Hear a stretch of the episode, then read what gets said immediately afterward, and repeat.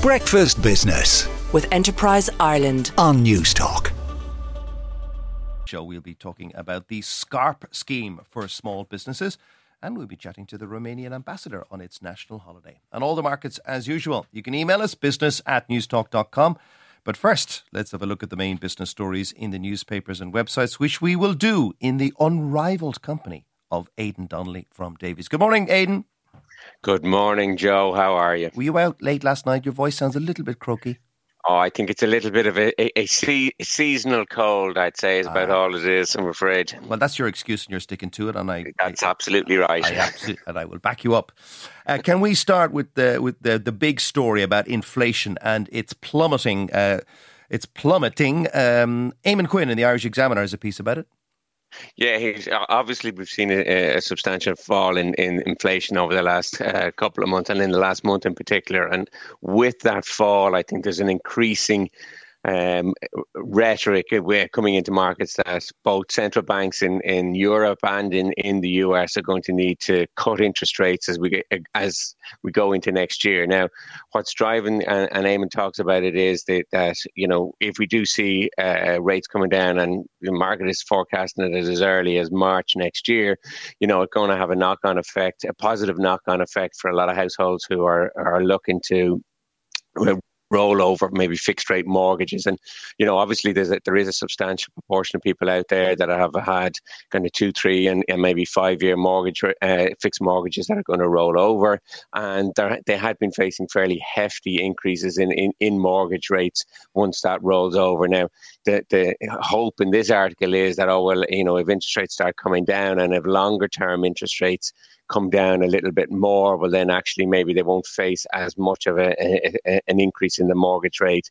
Now, again, I would countenance by saying, you know, the, the, the ECB and the Federal Reserve in the US have been pretty uh, regimental, yeah, vociferous in, in terms of saying, no, no, rates are staying higher for longer. And I think, look, the, the big question, particularly in Europe, is, and we seem to forget, like this time last year, the big worry was uh, about energy prices. We're only in November; it's pretty cold out there. Um, we could easily st- see um, oil prices spike again. You would have seen yesterday news that OPEC Plus are going to cut a million barrels a day out, out of production. Mm. So I, I, I, think it's I think it's very very early now to to, to sound the the victory uh, salute against against inflation, um, and I think there therefore the ECB are going to be cognizant of that, and I'm not sure they're going to be willing to to move um, as quick as the, the, market might be pricing in right now. Yeah, but you're a market participant. When are you pricing it in? Because uh, a lot of people are absolutely assuming that interest rates will start coming down from from April.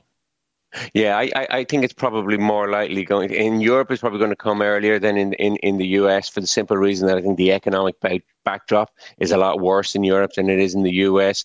There's still, I suppose, um, some belief out there that uh, you know you could see a, a, recession in the US middle of next year.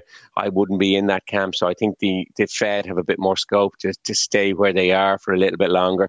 And also bear in mind they're coming from a much higher rate. Um, you know, the Federal Reserve didn't increase interest rates nearly as much. ECB didn't increase interest rates nearly as much as the Federal Reserve have. Um, but I think when you look at the economies in Europe, particularly like France and Germany, where there's little or no growth, and, and some would say that they're in, already in recession, especially um, Germany specifically Germany. Yeah, that, that, I think the pressure is probably more on the ECB, but again, they only have the one focus on inflation. So unless they're sure that inflation is is dead and gone, they, they might be slow to increase those, uh, reduce those interest rates. Okay, let's move to manufacturing. Sarah Collins in the Irish Independent has a story about that. Yeah, we've seen a slight uptick in, in output, new orders, and jobs, and, and, and that's definitely a positive. Um, but I, I suppose it, it, it, means that the the um, manufacturing index uh, uh tracked by AIB is, is, flat on the month, but it's been shrinking for the last uh, two months in a row, and it's really only been kind of flat to positive in three months so far this year.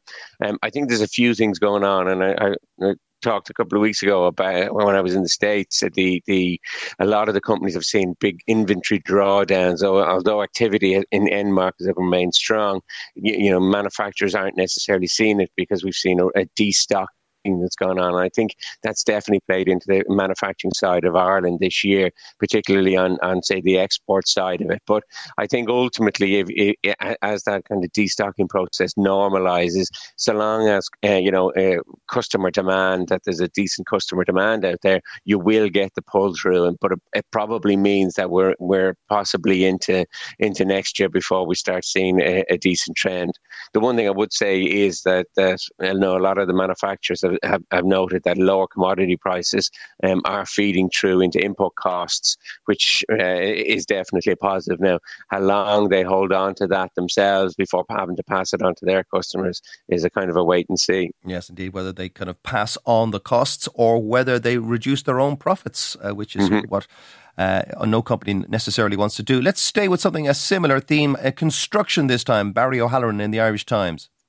Yeah, this is around uh, Euroconstruct numbers have been out. This is a big European uh, construction federation, and what they're basically saying is that uh, they estimate that the there's going to be 31,000 homes built uh, in Ireland this year, um, which is higher than the, the 29,000 that the government has targeted. But next year they're seeing um, 33, nearly 33,500 new homes, um, and I think that's lending weight to, to the predictions that we could see a very strong year in, in, in residential construction construction next year. But I think what's interesting here too is that actually, when they're talking about construction demand and growth across Ireland, it's not just in the residential space. We're seeing reasonably good uh, increases in in non-residential construction and also uh, energy, uh, sorry, uh, infrastructure, like the big the big projects in, in, in energy and, mm. and, and infrastructure, water treatment, all going to expand next year. And also, as I said, the non-resi side also expanding. Yeah, I'm guessing the government will be hoping for that just before the election. That would all come good. Anyway, let's wait and see. Finally, uh, it is a start of a new month, which means we've wrapped November. November has been a pretty good month for markets.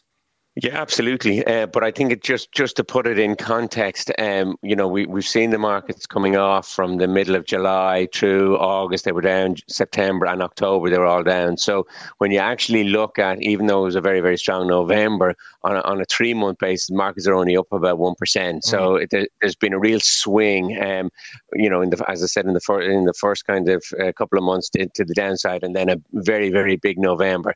The big November feeding into what we were talking about interest rates is it has been the big driver that people see interest rates that are going to, to come down next year, and that's allowed the, market improve market sentiment quite considerably. I think the other thing that's probably important to put in context is the fact that we, we've just finished second quarter earnings, our third quarter earnings season, and it's probably come in a little bit better than expected. And we, have now seen, particularly in the US, uh, companies manage to see year on year growth in profits in, in the third quarter. So they're just having been so negative coming into the month of November, I think there's been a few glimmers of hope, and and you know the the market is one to, to kind of over exaggerate those, uh, and you know then we'll we'll have this talk of the Santa Claus rally in, into the rest of the year. So you know don't be surprised if you start seeing lots of Santa Claus pictures on, on CNBC and the like in the next couple of days. Um, are you taking the Ferrari out for a spin this weekend, or, or is it the Porsche Cayenne? Which, which, uh, which Unless we're talking about Matchbox cars, I'm afraid that's about the only thing I, only one of those I'd have. Have a lovely weekend, Aidan. Whatever you're doing with your Matchbox cars, and I'm sure your wife will love that image. And that's Aidan Donnelly there from. Breakfast Business with Enterprise Ireland on Newstalk. Davys